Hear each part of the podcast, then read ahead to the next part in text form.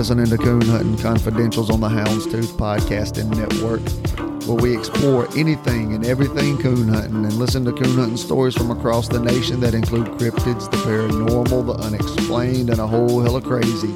I'm Daniel Felker, your host. Join me and my buddies Dustin Faulkner and Ryan James as we explore into the confidential side of coon hunting. Warning some material may not be suitable for children.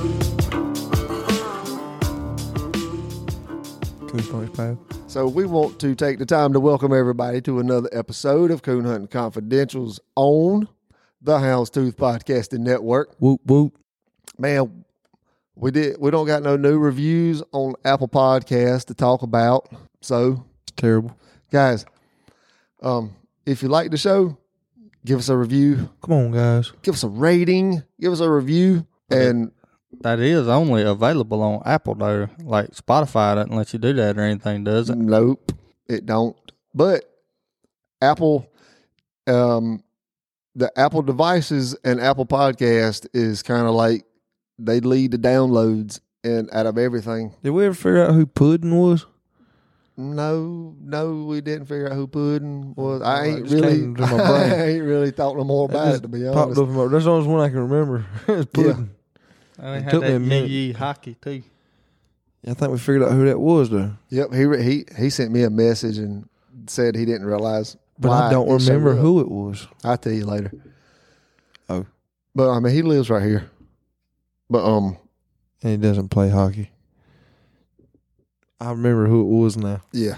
That's how my brain works. Like a squirrel in a cage. So what about you know? Last time we talked about them thunder chickens. Where they at? Where they at? We in the middle of turkey season right now, y'all. they still all up in the middle of turkey season too.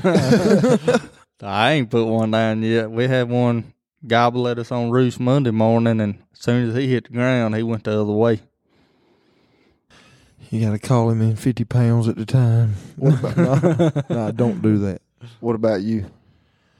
Bo, there's not a spot on the Sumter National Forest after this past Saturday that man didn't step foot. everywhere I went. I'm pretty sure I know some girls around here that turkey hunt too. Y'all Zeb- trying to, trying to go? wife. No. Zeb's yeah, the get wife that out. I didn't know he was going to throw No, Zeb. there's a there's there's a bunch of women in there that go. Well, they need to keep their ass at damn home, okay? There's too many people in the turkey woods. There ain't enough damn turkeys for all of us. it ain't as many. It ain't as bad as. It ain't that they ain't enough turkeys. There ain't enough damn parking spots, dude. I ain't never seen so many people in the woods in my whole life. Everywhere I went, there's like two or three trucks. I should tell everybody about when you took Slim on Youth Day. what part do you want to hear? The turkey hunting part, the The whole story. the good part. The part about when they was coming in and he was shaking like a dog razor blades. he was breathing like me. I saw the video. Hey, how would a turkey sound coming in though? I can't be doing that on here. I can't. It was gobbling, Bo.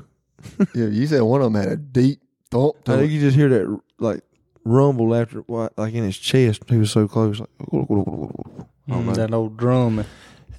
It was nice. The best turkey hunt I ever been on. They put on a show. They both of them come in strutting and postured up at the decoy and all kind of crazy stuff. How long had he been propped up like that?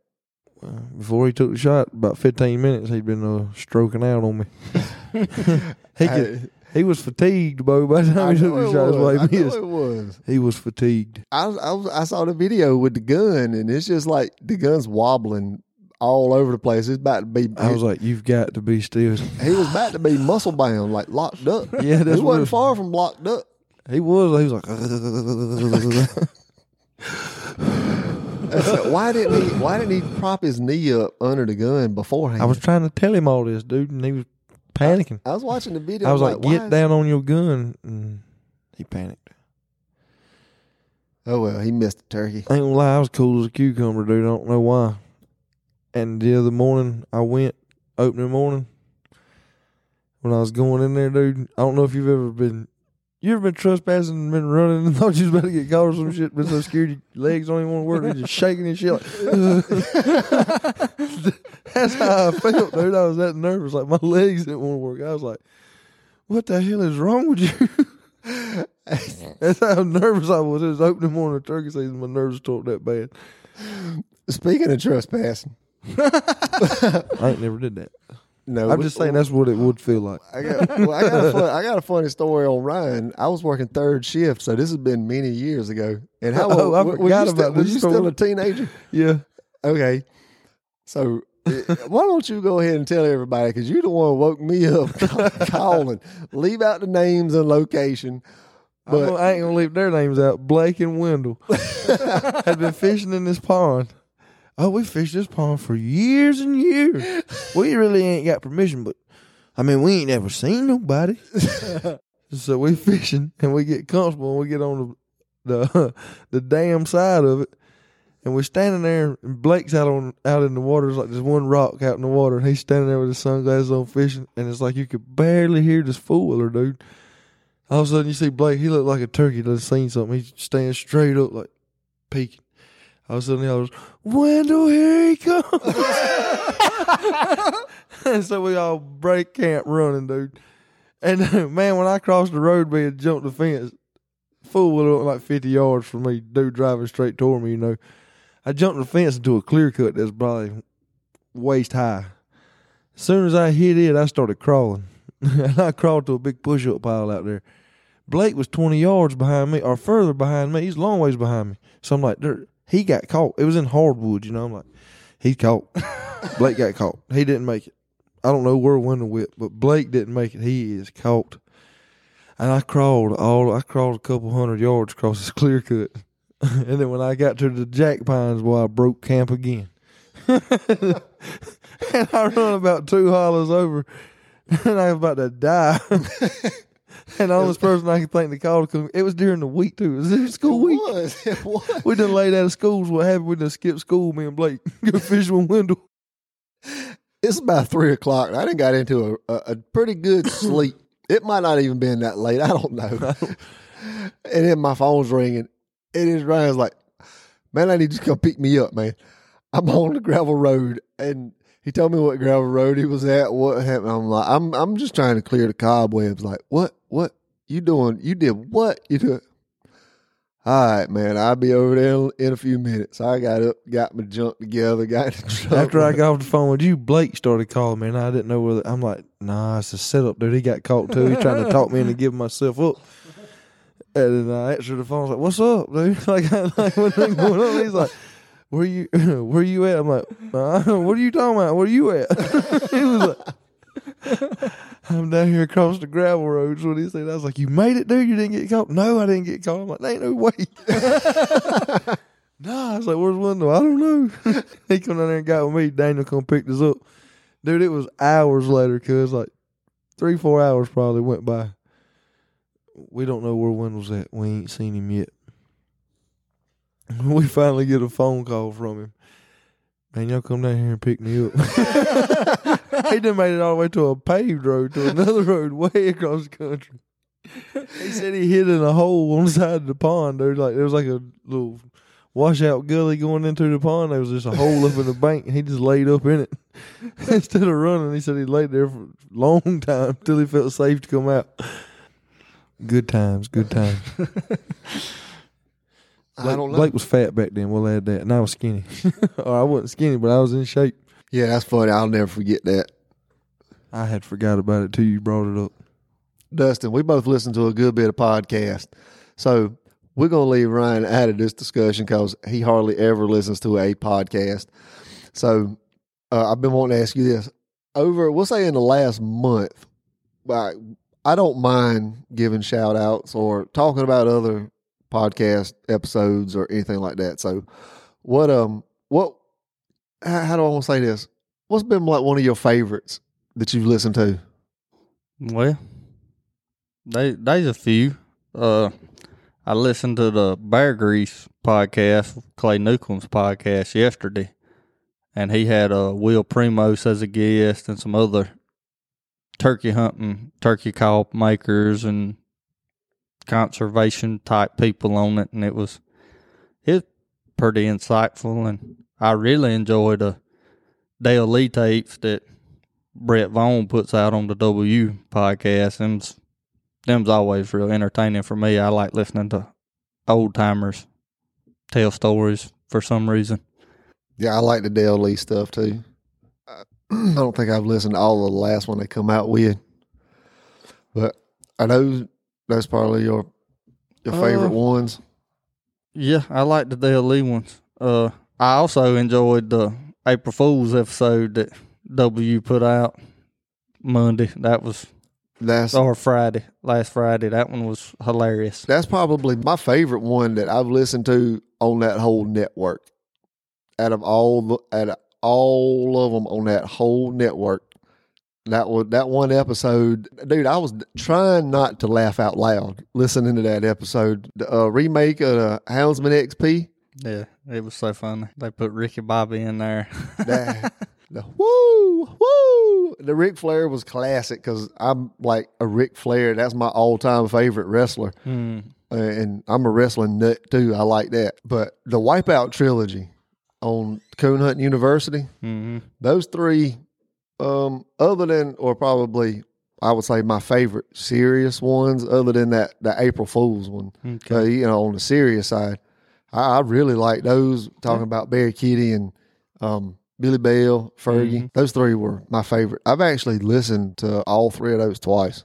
Oh, really? I've actually listened to one or two of those podcasts. Yeah, that's because you was riding in the truck with me. that, that- that- that's in the uh, probably the six or seven podcast I've listened to total. yeah, been coon hunting any? Not a lick. Man, my regular job, man, they hitting us up ridiculous with the overtime. They ain't hitting Dustin up. I think you ought to say something The about it. maintenance crew's full, man. Ain't no reason for overtime on the maintenance crew. I know I got paid today, and my check looked good. Mm-hmm.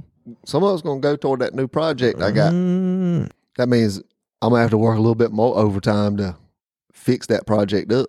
They'll be glad to let you. Anyway, at least it ain't all this overtime in the middle of coon hunting season. I can I can tolerate it. Dodge. I, hell, I'd have to tolerate it then too. But at least it ain't crazy in the best part of the season. you hear that? We need a sponsor. So we ain't got to work no more. what the? That'd have to be a heck of a sponsor, boy. That's Sugar Mama. Ryan's looking for a Sugar Mama. Must have thousands of acres of land and plenty of money. Said age does not matter. Eighteen to eighty, blind, cripple, or crazy. Oh, oh god. So well, let's talk about how this the, um this story came about. How we ended up talking to this gentleman in Missouri. Um, Trevor Wade from UKC, he sent me a message several weeks ago with this link to one of the message forums on the UKC uh, message forum, and it was like crazy things, or I forgot. Hell, I forgot how it was even titled, but it went back to like 2004 and it was basically looking for stories, kind of like what I'm looking for stories. Uh, Some people on there that I could, I've been able to find and track down and see if that was them. And actually, this gentleman right here is the only one that I've been able to, because a lot of them are under kennel names, and some of them were posted in like 2004, 2000, all the way up to 2014. And this look like some kennel names. He's almost in the 1900s. Yeah, I know, right? We talking about this thread goes all the way back to the probably one of the earlier threads on the UKC message form. So he had posted on there his story, and I found it, just looked him up on Facebook and asked him if he was the same gentleman that had posted that story. And he reached out to me and told me that he was. And we got to talking, and I asked him about if he would be willing to come on the podcast and talk with us, and he said that he would be. So that's how that came about. And I've sent a couple other people messages that were on that message form on Facebook Messenger to see if that was them. And so far, I I don't know. They haven't even read the message yet. Well, there's probably not a lot of people still using that UKC form, man. Most people's done moved over to Facebook. Well, I'm talking about on Facebook Messenger. Ah, So anyway, we got to talking, and I have to say, I really enjoyed this conversation talking to this gentleman from Missouri. He didn't say he wanted to be. Um, we'll call him Mr. J. That was he didn't say well, he didn't want to be anonymous, and he used his name and he competition hunts a good bit. So it wouldn't take much for people to put two and two together and figure out who he is. Anyhow, well, I'll leave his last name out, but Right. Mr. J. Mr. J. Mr. J from Missouri. And we don't know if that's his full name or just the first letter. Oh, Missouri J. Yeah. Let's talk to Mr. J, and then We'll be right back.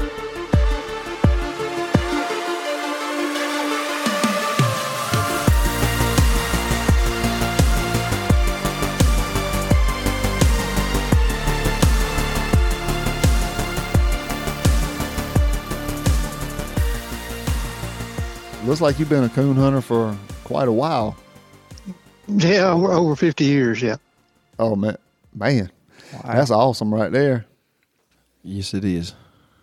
So, how'd you get into coon hunting? oh, well, my dad coon hunted. So I, I started going with him when I was three years old, and uh, which uh, you couldn't get away with now. But back, back, back then, he'd take me coon hunting and dogs a tree, and they just put me on the front seat of the truck, and go to the dogs. that sounds like a, a heck of an upbringing. I took my oldest one hunting when he was about three. You remember that? And the coon crossed the road on us, yeah. and we treated like 50 yards off the road. He was all about it until we knocked it out. He wasn't even afraid of the dark. But after we knocked that Yeah. coon out, it changed his life. He was afraid of the dark from then on out. Well, it was. Well, I, I got a story with that on you.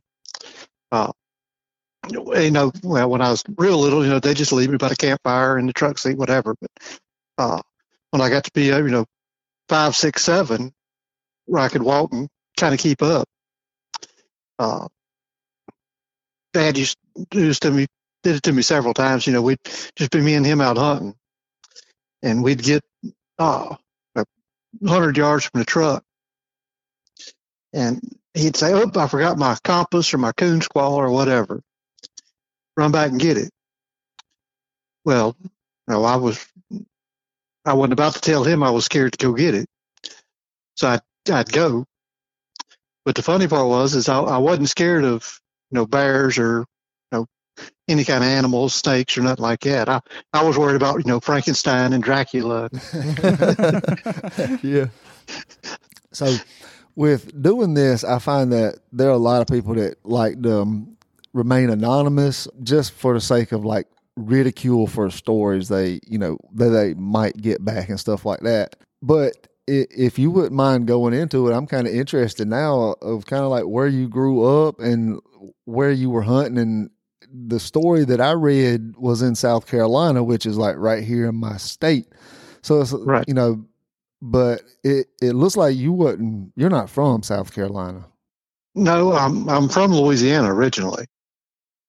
Uh, I grew up just north of Baton Rouge, uh, and I I lived there till 1988 when I went into service. I was eight years That's a- old. Yeah, and that's how I ended up in South Carolina. Uh, so so you mu you was stationed in Charleston somewhere. Yes, yeah, I was stationed in Charleston. Yeah, Oh. I was Navy. Yeah. Well, let me ask you this because you're the first person I've talked to from grew up around that I area. Have, have you ever have you grew up listening or hearing stories about the Rougarou? No, no, no, I wasn't. Uh, the I, I thought about after you messaged me the only other kind of scary story, and it wasn't no supernatural or nothing like that story, but it was a, uh, it was pretty, it was scary at the time. Was uh in Louisiana, uh, me and a buddy of mine was hunting one night, and I don't know, we were, I was 14, he was 16 and they owned a 180, 180 acres. Surrounded by big paper company land. Uh, and we turned dogs loose, and they was running a pretty good track. And just all of a sudden they shut up. I mean, dead silence, nothing for. And we stood there, you know, a long time waiting on and never opened again. Nothing. We called and called, no dogs come back. You know, wasn't wasn't no tracking systems back then. And uh, so finally, we went back to the house and we uh, caught the they had, they had some mules, so we caught the mules up and uh, saddled them up, and they had a, a bulldoze road all the way around their property. So we get on the mules and we're riding that property line trying to find the dogs, and we still hadn't heard nothing. And uh, we get around on the back side of the property and we're riding down the fence line. We see some eyes sitting in the brush up there in front of us. And uh, it was too big to be the dog. But we kind of easing up there on the mules, and all of a sudden, a uh, black panther run across the path in front of us. And uh, That piqued Yeah. my interest. yeah. And uh, so we we turned around, went back home, and uh, we we found the dogs the next morning at the neighbor's house down the road. Wow. I mean, the so black the Black Panther stuff that interests me too because there are no no known you know Black Panthers in North America Well, that are, Florida. but there's Florida. way too many. Florida. I thought Florida had some, Bo. No, there's none in North America. You got to go way south of North America. You got to get down in South America before you Well, start seeing there native. were jaguars in like Oklahoma and stuff. That's not the, and all a Black Yeah. Panther is is a jaguar that's blacked out. So But he lived in the right territory for him to possibly be. that's That's awesome. I'm not going to go in into all that, but I, as far as my thoughts on the Black Panther, but I do know that there are way too many people that are have reported that for there not to have seen some kind of Yeah. black cat. Yeah. I, I mean, I like those stories. I like the Black Panther stuff because it's almost like Bigfoot. Yeah. Yeah. Yeah. How long did it take y'all before y'all went back down there? Oh well, I'm sure it wasn't but a uh, couple nights because we, you know, we, you know, we Yeah. hunted behind his house all the time and across the road from his house. yeah. But uh, but well, I'm, I'm assuming you know that's what happened with the dogs. You know, as they run run in there, got close to that thing, and I mean, because they shut up for. Well, and we didn't. They didn't ever bark until we found them the next morning. Yeah, it spooked them up So- good. What's um? What's your favorite breed? Do you have a favorite breed, or Yeah, yeah, I hunt blue dogs. I hear you. Heck yeah. I got a Walker and a Blue Dog. Yeah. What drew you to Blue Ticks? Ah, that's what Dad hunted. That's what I started out hunting. I've hunted them. I've you know I've had oh I've had a couple of other uh, dogs throughout the years, different breeds, but uh, just uh, normally be something I I could find that I could resell pretty quick. You do you have your own line, or do you like branch out like as far as in the Blue Dogs? Uh, yeah, I, I hunt mostly jet bred dogs. I hear you. Uh, I have since I have since oh the early nineties. Uh, I'd hunted Smoky River bred dogs, you know, growing up, uh, but uh, but I, I swapped over to the jet dogs in the early nineties, and that's what we've been uh, pretty much line breeding jet stuff for since then. I just recently got a blue tick within the last year, so I'm new into the blue tick world. He's about to have a plot. No, he ain't either. yeah, I won't buy him one. You like the competition hunt? yeah, yeah. I've been competition hunting for oh a little over forty years. Yeah. I know when um, I sent you that message, and when you replied back, you had said you was at a, a hunt this past weekend. So I kind of figured you liked to, or at least knew your way around the competition hunt. What's your favorite, UKC or PKC? I hunt mostly UKC. Uh, I've hunted. I, I've been to a couple PKC years lately, uh, but uh, I've got a uh, oh, Grand Nite dog. Uh, I've got one's a PKC money on, uh, but uh, now back I hunted used to hunt PKC a good bit back in the early nineties, and uh, we had we had a couple pretty good young dogs, but we kind of got burnt out on them. It was uh when I was growing up down in Louisiana when I was a kid. We uh, the our local only local PKC club was Roger Dale Carnegie's club, and uh, back then you know you'd show up at the hunt and there'd be twelve dogs there and eight of them was Roger Dale's. Oh, you wasn't winning nothing, so we stopped going. So when you were in in Charleston, y- y'all were coon hunting, and Yeah. tell us about that story. That was the first one I read, and just Well, the the the long version, I'll keep it as short as I can. oh no, you give us Uh, when long I- version if you want to. when I when I got to well when I got to I was got stationed in Charleston. Uh, I was on the USS Mahan, which is a guided missile destroyer. Uh, I was a gunner's mate, and right after I got to, not long after I got sent to the ship, uh, we got uh, we got sent overseas, uh, and there was a guy on my ship that uh, I worked with was in my uh, that I worked with. Uh, his name was Wolf Ward and he was a bear hunter from North Cal- Northern California. So we, you know, we had been around Charleston a little bit there.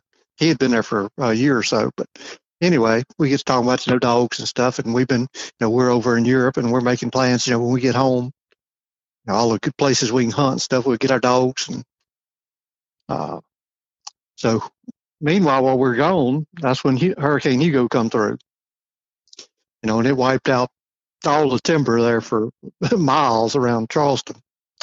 And uh, but anyway, we get back and uh, rent us a house, and we lived in uh, rented a house in Goose Creek, and uh, got our dogs. He got his dogs shipped out. He had he had Walker dogs, and he got them shipped out from uh, North Northern California. And uh, I drove home and picked mine up, and uh, we coon hunted a good bit there around Charleston.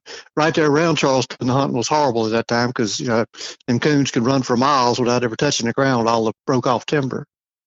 Uh, so we'd go, uh, we'd have to go west an hour or so before we get in pretty good woods.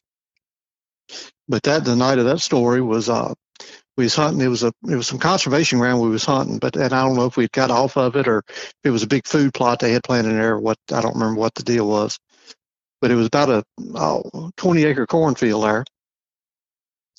And the dogs got in there, got treed on the other side of it. And, and we're walking out across there. And, uh, when we got the dogs and started back to the truck, the, uh, heavy fog moved in. And, uh, you know, with the, with your light on, with the, as thick as the fog was, with the light on, you couldn't see anything. Or just right there in front of your face. And uh, but it's a moonlit night, so if you cut your lights off, you could see pretty good. You know, walk out across that open field. And we're walking across this open field, and we look, and there's a guy standing out. I don't know. He, I'd say maybe 50 yards from us, and but he was well over seven foot tall. And we cut our lights on, and you couldn't see anything anymore. You cut your lights back off, and you go to walking and, and he walked parallel with us all the way back to the truck.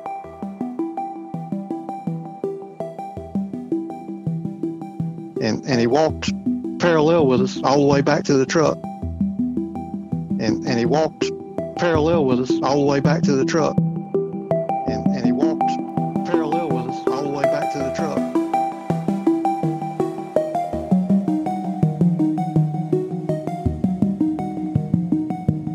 We never did find out what it was, but uh, but whatever it was was over seven foot tall.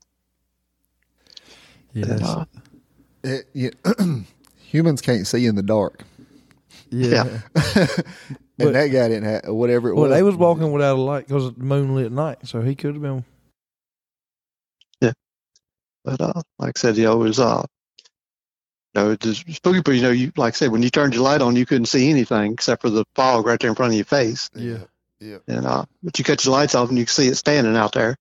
I'm just, no. it- well, it- I'm sorry. What I meant by like humans can't see in the dark is like y- y'all had lights and a way of getting to where you was with a light. Right. Okay. Yeah. Something came Yeah. into them with no light. Yeah, yeah. Yeah, Yeah. like I said, that was uh. I said we didn't we didn't run back to the truck, but we we walked pretty fast. That's my favorite time in the woods too. When you when that full moon's out and you can walk without a light, I like it. Yeah. Mhm. Let me ask you this: What are your thoughts about cryptids, uh, uh, Bigfoot, stuff like that? well, I don't know. if there's uh, you know, if I'm sure there's something. I don't know what, you know, I, uh, you know, as far as the supernatural and stuff, you know, I've read, uh, I don't know if y'all have read any Louis L'Amour books, but he had, uh, he had several like the Haunted Mesa and about the, uh, the Hopi Indians where they had the, the wells in their, uh, religious centers that went to the different dimension Uh huh. that that's where they supposedly came from. Uh, you know, stuff like that's pretty cool. Uh, but the, uh, you know, the Bigfoot thing, yeah, I don't, I don't really think that there's Bigfoots that live here full time. You know, could they be from somewhere else? Yes, they are. They got to be. No, I agree. I've I've kind of went into this for uh just into the whole Bigfoot stuff for quite a while, and it seems that they don't live here full time. Yeah. it's I don't know. Everybody's got their own opinion. Would you you know? Some people think they're fully flesh and blood. Somebody think you know it's split right down the middle. Yeah, well, with with the with the with the trail cams and stuff they got today, you know, somebody would have found something. Yeah. if they lived here all the time. For sure. I agree. And all the technology they put into trying to find them. Yeah, well, thermals yeah, with thermal. Yeah, yeah, you know, I, I've listened to several like Bigfoot researchers, and there are a lot of them that says that where they have put trail cams, they'll get pictures of a big hand covering over the camera, yeah. and that'll be it. Yeah.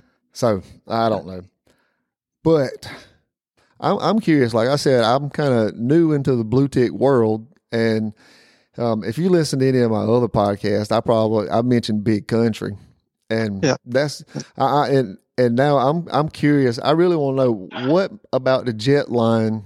You, what what about it did you like that made you want to stick with it for so long? Uh, that they're most of them I, are, are good tree dogs. Uh, you know, stay put, one bark tree dogs. Uh, I tell everybody all the time when it, you know when I've got a litter of pups here at the house, uh, they're going to tree. They they might not make coon dogs, but they're going to tree. Uh, uh, guy down in Georgia got a, has got an eight month old female right now that uh, when she was about four and a half months old, uh, she was running tree at a drag and uh, you know blowing the top out the tree. And I, I was talking to my she, you know, she she hopefully she'll make it, but she might not. But when she's you know four four and a half months old and she's blowing her top out of the, a drag, you're more than likely going to take her hunting. You know, where if you got a pup that's not doing anything at six seven months old, you're probably not going to put a whole lot of time into it. But if they're at least treeing, you're gonna you're gonna take them to the woods anyway. Yeah, you got to see what they're doing. Yeah, well, actually, up up there, she's doing a real good, really nice job now. But uh, anyway, um, but that was the main reason I, when I, I'll kind of give you a little bit of backstory. When I got out of the service in '91, uh, when I left South Carolina, I had uh, I had four coon dogs. I had my old dog, uh, which he was he was probably about eight at the time, and he was really nice dog. Uh, went back to Johnson's Rowdy, which that uh, guy down in Mississippi's dog, but uh, and I'd I'd rented. Well, I didn't rent him out. I I gave him out when I was overseas. The dog spent two years at uh, friends of mine, and one in Mississippi and one in Texas. Uh, that needed pup trainers. I just sent him there, and he he spent all my active duty time there. And right before I got out, I got him back to South Carolina. But anyway, I had him, and I had three young dogs, all under two years old. The two of them was uh, Smoky River bred dogs, and one of them was out of uh, Gerald Hackworth. Uh, had a dog called Jammer. Gerald lived in Goose Creek there, and uh, anyway, they were all three under two years old. All three of them run through their own coon. Uh, were fairly straight. Uh, but that's all they were ever going to be was dogs that run through a coon. Uh, my my old dog I was telling about, he had 300 UKC points. Never got a first place win, make night champion. hmm Uh, but he was the type of dog that excellent pleasure dog. If you wanted to go out and tree coons, he was a dog to take. Uh, real good nose on him. He could he could run a bad track, like most dogs run a hot track. But the problem with him was was he took that track in there. He was on the cast. He would locate. He'd get down and check it. He'd come back and he'd locate twice more. Then he was there. Well, if you're on a night hunt, time time he come back the second time locate, he was over with. Uh, but anyway, so uh, when I was right before I got out to service, a uh, buddy of mine in Louisiana started coon hunting with me in high school. He didn't know anything about coon dogs or anything. He started coon hunting with me, and I got him a dog, um, and she made a uh, dual champion. Uh, a nice dog. She got stole during deer season one year. Uh, the fall before I got out to service. And uh, Lewis went to looking for a uh, replacement. And he was going through Coonhound bloodlines. He sees a little ad in the back says puppies for sale. And Lewis don't have no idea about bloodlines or anything else. He sees a ad puppies for sale, so he calls the guy up, and the guy's in Missouri. And uh, pups was four months old. Guy puts it on an airplane, flies it to Louisiana. That was, uh, that, this was three days before I got home. Uh, Lewis goes down to New Orleans, picks it up, drives it back home. He drops the tailgate in his truck, and he had a coon hat hanging in a tree in the yard. A pup jumped out the truck, ran over and went to blow the top out of that tree. And uh, I got home three days later, and he brought it over and showed it to me. We we laid a drag out across the yard and hung it up in the tree. Same thing. And uh, and she was really, yeah, she's still probably to, to this day the best dog I've ever been in the woods with. Uh, but she was uh, out of a dog called Northern Blue Rock, it's Grand Nite dog that was out of Jet 4. And uh, the female was a uh, Lacey female that was out of Northern Blue Curly, which was a Jet 4 pup.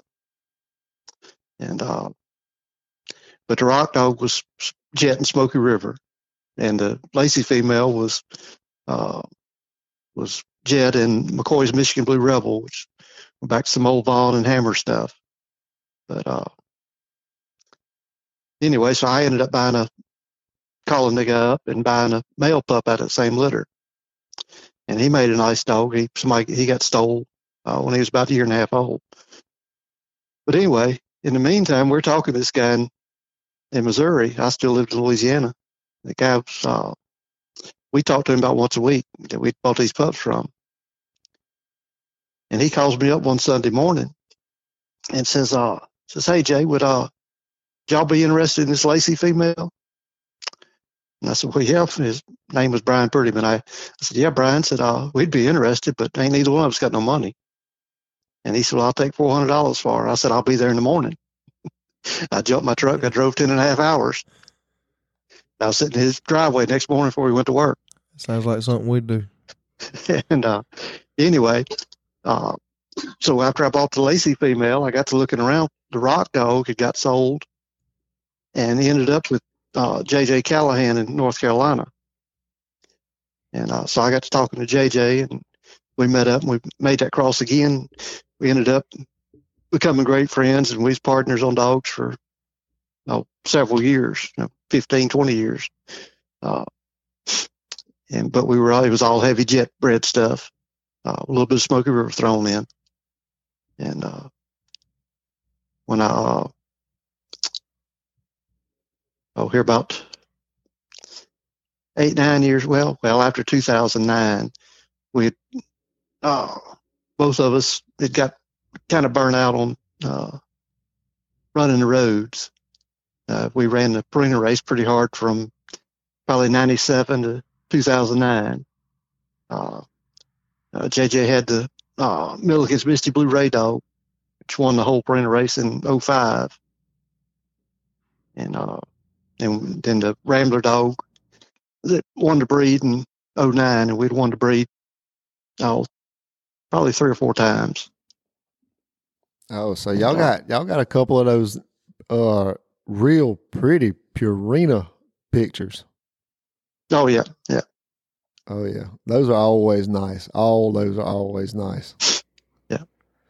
So- So that male dog that you're hunting now, do you have a lot of any pups off of him, or yeah, he's got 36 pups on the ground right now. is he throwing anything any good? You liking anything? Yeah.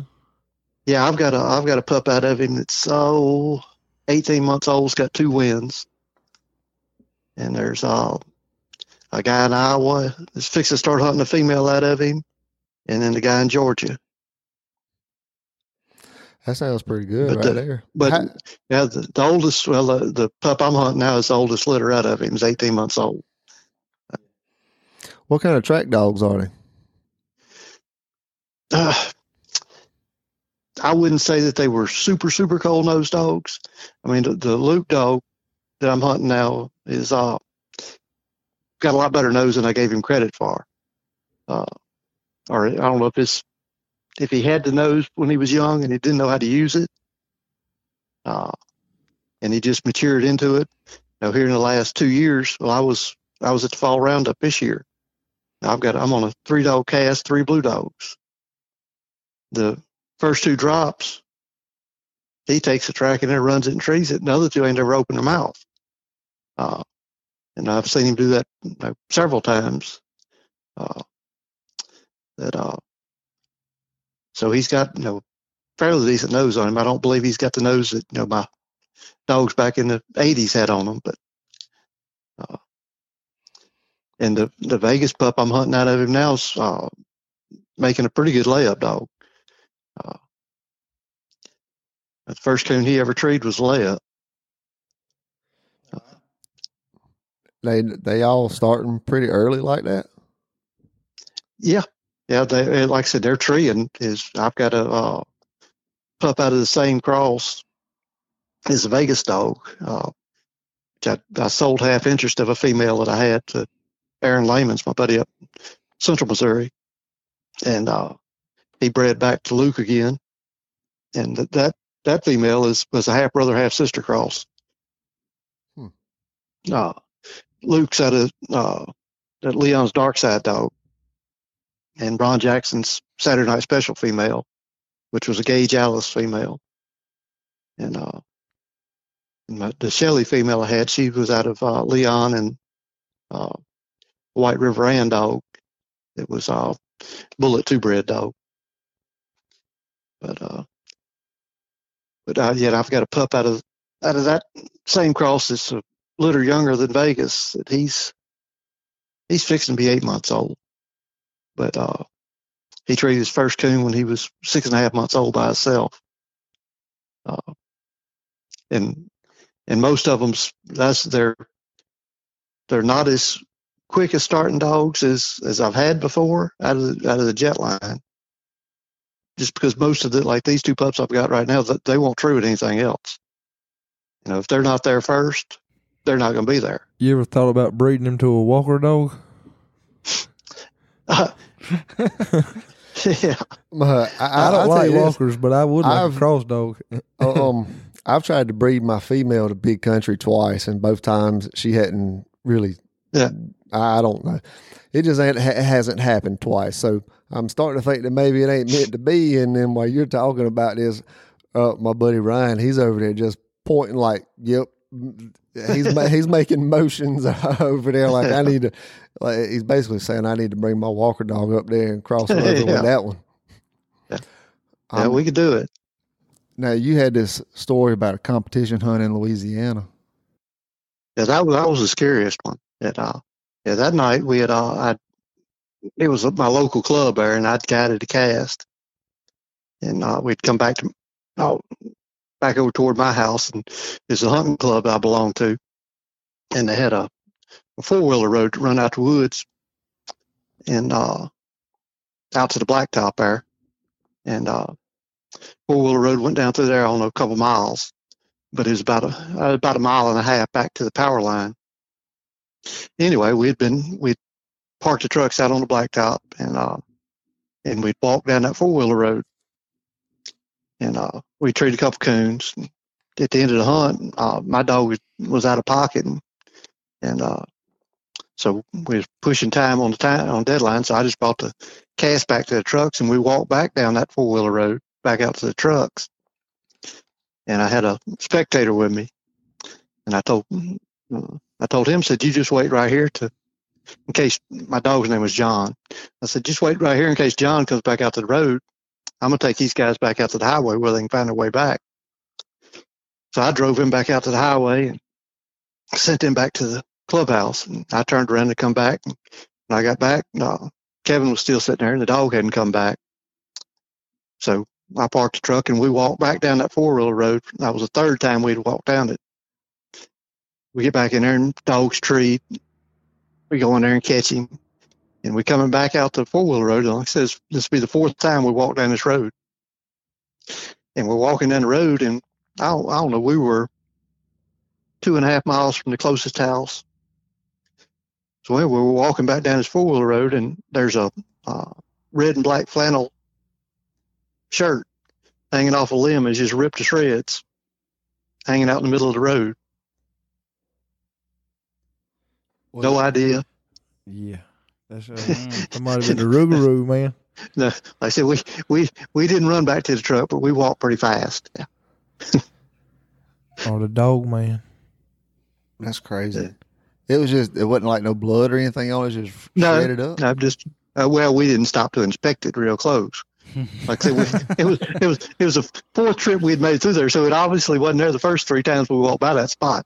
Uh-uh. And we come back the fourth time, and there's a, a shredded shirt hanging down in the middle of the path. Uh, yeah, we just Time to get out of here. yeah, Mm. like I said, we were we was in the competition, so we didn't have no firearms with us or not. No way. So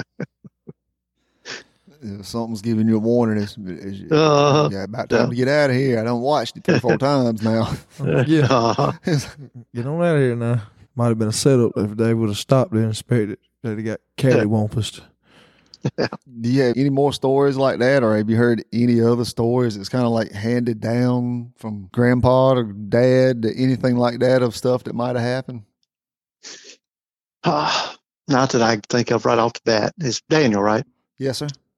Yeah, yeah. not not right off the bat. I I, uh, I was trying to think of some yesterday, but uh, Now was uh was there ever any missing person stuff or anything come out after y'all found that flannel shirt or anything or no, Hmm. no. that's wild right there. And, and we didn't go back down there and look the next day. So Yeah, I don't blame you on that. I probably wouldn't have neither. Man, uh, Yeah. um, there was this one time. This is there's a spot that I hunt, and I've hunted it all my life because I grew up right in that area. Like I, I could leave out of my yard, my house, and hit the gravel road, and I could just ride. And I was in there coon hunting one night, and I come up on this doggone shelter lean-to structure that had been built in down there, and man, it it it kind of scared me because I was probably I don't know how old I was. I, I might have been about twenty five foot. I don't know, but I, I walked up on it and I could tell that some there was some people that was making a like a habitation there or something.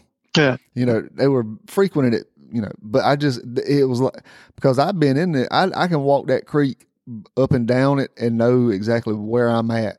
And I walked Yeah. up on that and I knew it wasn't supposed to be there. And so I was just, I was waiting for somebody. I was looking around. I thought somebody was about to come out of the woods and like pop me in the head or something. yeah, You wake up tied to a tree. It's that- That's the only thing I've ever, that I can recall that I've walked up on that like shook me because it was just like out of nowhere. Like, where in the world did this come from? And you start looking around, and I, Oh, I- you know, I don't know. Come to find out, I think some people were down in there growing weed, and that's where they were like coming in there and camping out right there and maintaining their plants and stuff. yeah, yeah. I've Oh. stumbled upon several weed patches. Yeah, Oh, really? Yeah. oh boy. Man, what did you do? To, Uh, one. Oh, we just we just got out of there. We you know it was you can tell you know it's obvious what it is when you stumble across it, but yeah. you know, a big a garden spot out in the middle of a big cutover. But uh, but the uh, this one I, I just saw another one. It's not a spooky story. It's just kind of a, it was a strange.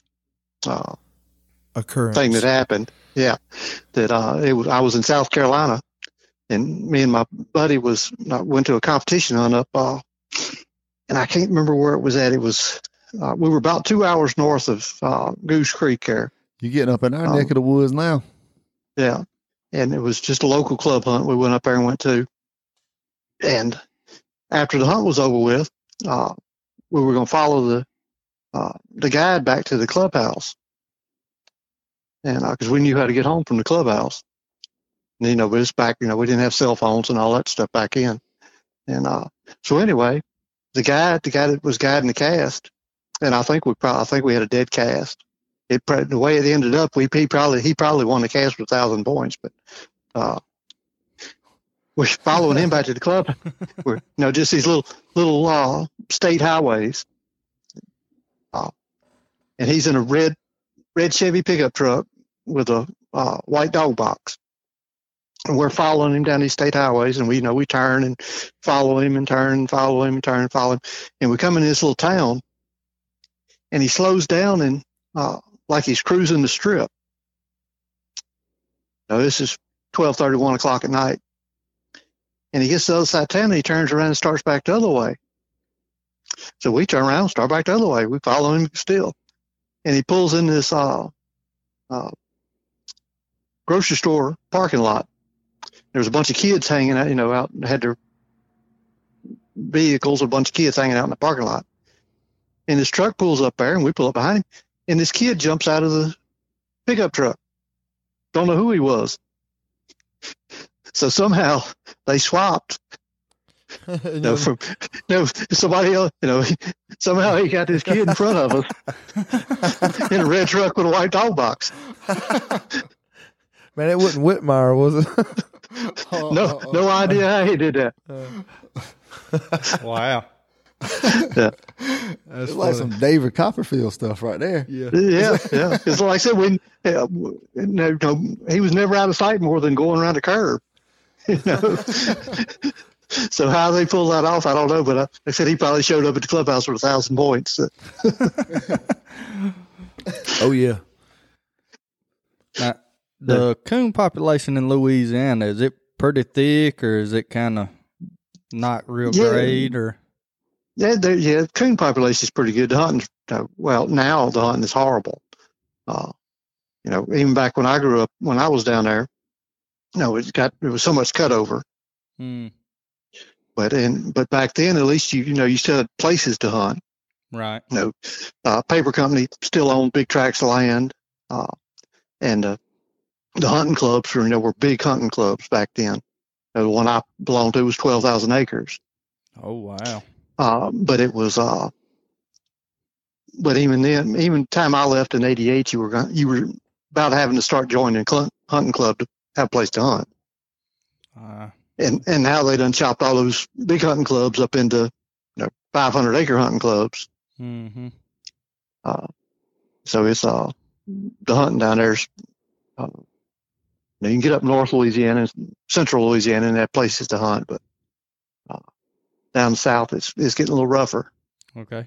Uh, that's why I, I moved. I moved to Missouri in '95, Okay. and that's uh, that was one of the reasons. Now, did y'all ever Now- have a dog get ate by an alligator while you was in Louisiana? No, no, I uh, there's I know of a couple. Uh, Yes, sir. You know, they got, but uh, I never had anything. You know, the it's just like when I moved to uh, Missouri. You know, these guys say, uh, summertime roll around. I said, oh, I ain't, I don't hunt in the summer. It's too many snakes. Y'all ain't got no stinking snakes. Not compared to Louisiana. yeah. See, that's how I feel about in South Carolina. This time of Yeah. year, I'm not going below I twenty and hunting no dog. Period.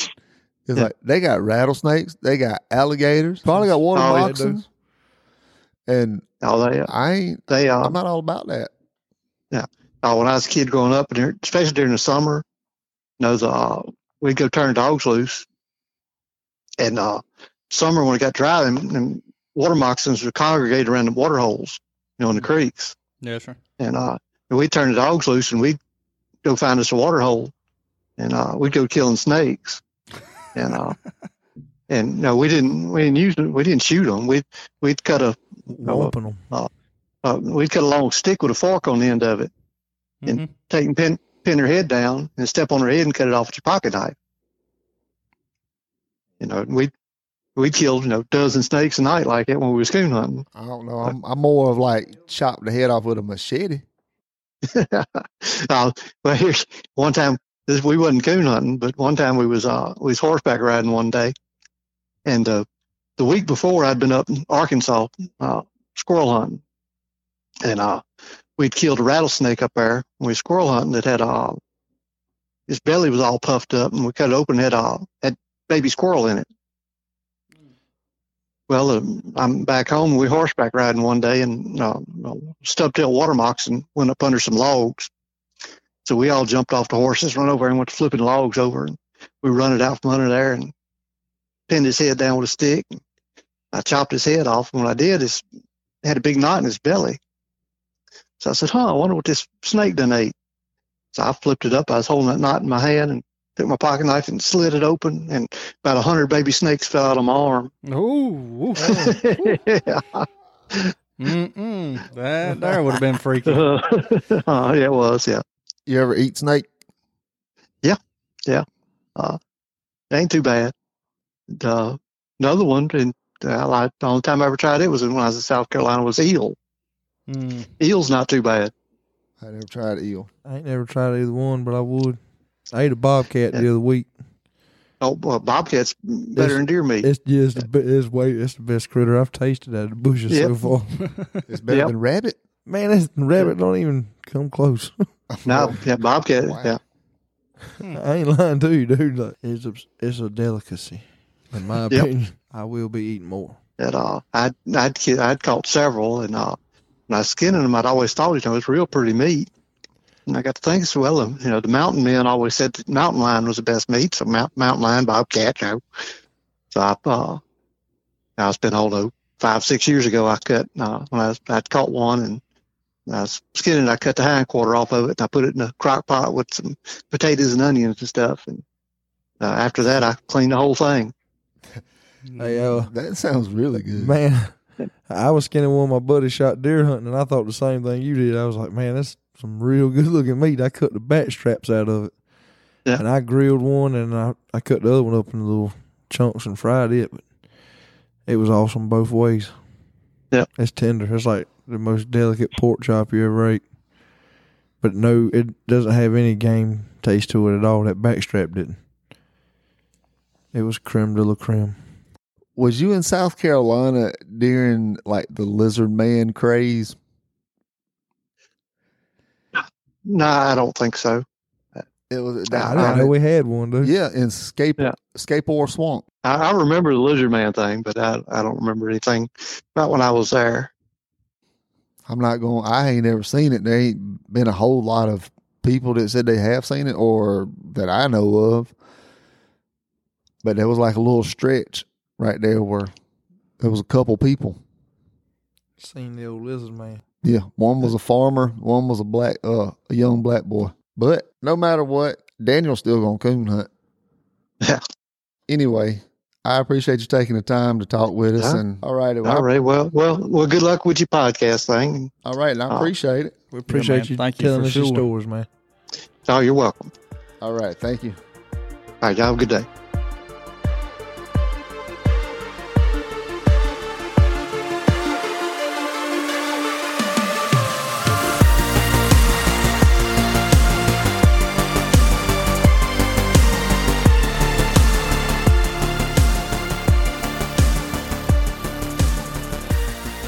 Man, this was a this was a good conversation. I enjoyed talking about this, these stories, and talking to him about his blue dogs. Hey, had I almost thought about getting out of Plotts for a minute. He, he he sure was convincing. They sounded awesome. He If sent me it'd been some. a little darker, I'd have been one. He sent me some pictures. I sent them. I forwarded them to y'all with about that blue dog, Williams Blue Loop. He sounds like a heck of a dog. I'm my interest is very piqued about that blue dog. He sounds like a diamond in the rough. He does. He does. If I ever have a blue dog and I get the chance to name it like I get it as a puppy, its name will be Blue Pipe Dope. What you gonna call them? Because if he get on your ass, you can't get him off. But what you Going going? dope. You What gonna you go going? with dope? Dope truck. That sounds good, don't it? Dope tree. And yeah, striking first. I know. I was. A, oh. You done struck Dope him? tree. That's probably what I holler every day. dope tree. well, let's talk about his stories. Let's start with the first one uh, in South Carolina. In the fog, seven foot tall, followed him out to the truck. That'd Just been the last place he'd want to follow me. I'd have run that son up a tree. No, Turn around no. and run him over. No, we don't- Not, not we- really. No, I'm just messing with you. Word of advice: Don't ever crack a shot at the Bigfoot. Nah, none, not taken. I will not be taking that advice. If I ever see a Unless- Bigfoot unless you or a Black taken. Panther and I'm within arm's reach of a firearm, you can mark that shit off the list because it got shot or shot at. I wounded it. But I wounded it. Don't never shoot at nothing that you're not 100% what sure what it Don't be acting like though. no damn Bigfoot or no Black Panther. You'll be all right. Don't be shooting I at might- no bushes because But- there's a noise. I'm no, not. I ain't. I ain't a bush shooter. You ain't. You, you ain't gonna. You Listen. ain't gonna have the firepower to penetrate the muscle structure. The one thing I forgot. Ah, I that, get up out of here. the here one with that. thing. I'm willing to give it a try. I smoked that son Nah. of my Mathews bow. Anyway, for Drill real. him. I am serious. There ain't a critter alive. You can't. I'm about to say a broadhead's a heck of a But- thing. but I don't he ain't want to go done that nothing. way. If it's if it was a Sasquatch, it just followed you, just watching. Didn't bother you. And then all of a sudden he fell. Oh, I thought you were talking about after I shot him with the bow. I was about to say he might not flinch. all of a sudden he gets to sleepy and get, he done bled out. I, don't- I don't know. I probably. But just, I'm going to shoot. I, at- at a fright, I would shoot it. If I thought it was a Sasquatch, if it was somebody their ass got shot, I'm sorry. If they was messing with me, and But you just like that's why I don't go dressing up like Sasquatch and messing with people because I do want to bad, really it's, bad. It's pretty fun. I, the one thing I forgot to ask him, he said it was you know well over seven foot tall. I meant to ask him about the width Yeah, because they're known for being broad in the shoulders, proportional. The higher you go, the wider they get. like a Ford truck. Is what that dude from Pennsylvania said. Yeah. He said like you stood a I've Ford heard- truck up on the end. I've had people tell me it's like, I ain't no way, ain't no way, such- but I've heard, I've listened to so many encounters of people talk about the sheer girth and width that is just rippled up muscle, remarkable. Look how big, the, if the Patterson Gimlin, however you pronounce it, Probably if, to bull the hell out of Wasn't it. it? Wasn't it Gimli? I think Yeah, Gimli. we'll think we'll call it a patty film. That is that's a female Sasquatch. You can see the But- boobs on it. Yeah, but It's female. Is Yeah. it, what are we talking about? You about? put now? the, the one that was The like walks from across like the- a clear cut. The oldest yeah, one. it turns and looks like the oldest one. like Yeah, probably one of That's the a best female. films they ever seen. I mean, is there's so much controversy that's been in that, but it has been recently went through all kind of modern testing, and it said it was hundred percent not doctored, faked in any kind of way. No, that ain't fake. No. And so that's a female Sasquatch. You can see the boobs on it. Who Yeah, would but make she a didn't- costume with Hell, you boobs? can see the boobs on me. No, no, no, no, you know what I'm But saying? she, No, didn't, she she, might- wasn't like ripped he up. might have just She been didn't have no fat. six pack or nothing. no. But He But might have been fat, Bo. but the males, I think it'd be like same as in us, like male to female size. But that's wild, and that was in South Carolina. Yeah, in the low country. I think he saw an old Sasquatchy. I really do. But the other one with the flannel shirt, That's creepy, man. That was a setup of some sort. It was a trap. Something was going on, man. Whether it was a skinwalker or Sasquatch or I've thought about this. just this. a psychopath. Just It could have just been a psychopath. It, it could have been. You got to remember they were on hunting club property, right? Yeah. I just thought about the whole missing four one one stuff. If any of that played into it, or could have been, because that stuff is weird too. It's like all this missing four one one and um, David Paulides, I think that's his name. Uh, you have to look into it. it. They've even made stuffs about it, like the hunt. He's done are reports of just missing 411 people that's gone hunting on national parks that just vanished from But kids but to does hunters. anybody ever disappear off of private land in that? That's That's why I don't think so. Most all of it is, nas- is national parks, but some of those say- missing, some of the missing four one one stuff has just been like little kids. They just been right there with their mom and daddy on like something. And they turn around, it's like, whoop, where'd they go? They was just here. Where? And it'd be like big searches, nothing. It's like he just something picked them up out of thin air. And there is there are so what made him start recording all this is because he started noticing that there were a lot of cases and then they would be not found. And within about a week it's you know case closed we move on. But there was so much strangeness left with each one of them and they connected like they started so he started patterning them out. He's got one from the east one from the west just different stories and then he's got hunters on national forests that have gone missing You hear that? Don't bring your ass turkey hunting down. you might go missing. My my question with that would be, why is it just national forest and not private land? I don't know. I'd have to look more into that. I haven't read the books, but I don't know. I, I don't know if private property. I don't even know if Louisiana's got anything to that. That was just the first thing that, Yeah, that I thought of about that flannel shirt. Right. That's Mhm. crazy. I mean, that would send chills all of a sudden. I mean, that would definitely, It would pick the pace up. yeah. I'd, I'd I'm wanna get back to the inquisitive. I would be wanting to stop and look. You would have got killed. You'd have fell into the trap. Ryan would have been like, "Come on, Daniel, Leave that tattered shirt alone, man. We'll come back when it's daylight. out!" What do you think would have happened? You think like a net would have popped up out the ground and whooped them up, or a rope or something grabbed them by the foot, and You could have got or you think something would just be like you on the head. Something you just think, like uh, you know, like Or you could have been sucked through a portal. Zoop, zoop. like, bloop. Where'd he go? He gone. that was wild. Yeah, that's crazy. Hey, well, check this out. I'll throw this in there at the end. Since we aired Mr. Johnny's episode, and that was on January the 26th, it has only went one day in that stretch. Today is um, April, the 7th. And since January the 26th to April the 7th, there's only went one day without getting at least one download. So I, I don't know how everybody else. To me, that's pretty good. I, I feel mean- like it's It's definitely leading on the downloads as far as our episodes go.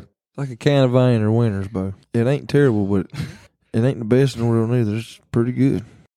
But you want to catch a cat? We're gonna catch a cat. Gonna catch a bear. That dog gonna catch a bear. It was funny, dude. I got a phone call from a dude one time. He's like, "Are you scared?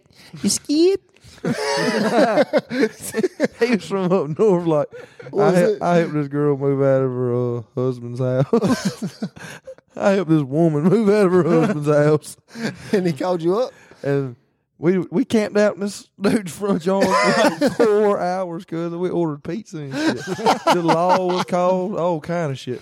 What do I not know about this? so we leave, dude. We don't make it 15 minutes down the road. He calls. He just shows up. He waited till we leave to show up. Then he wanting to assault me and stuff. He was like, I'm like, dude, I'm in a damn. She's driving a U-Haul. So I'm like, drive, drive on the Clinton. Good hell, I've been camped out in your front yard for six hours. Like, it kind of, it's kind of played out by now, you know, on my end.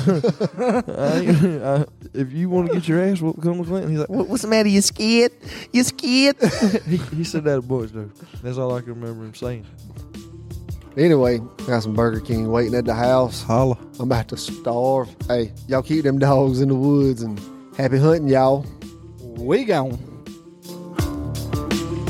Thank you for tuning in to another episode of Coon Hunting Confidentials on the Houndstooth Podcasting Network. If you want to get in touch with me, my email address is htpodinfo at gmail.com. That is H-T-P-O-D-I-N-F-O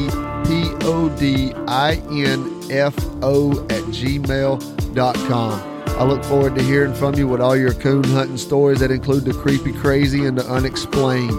Until next time, keep them dogs in the woods and happy hunting, y'all.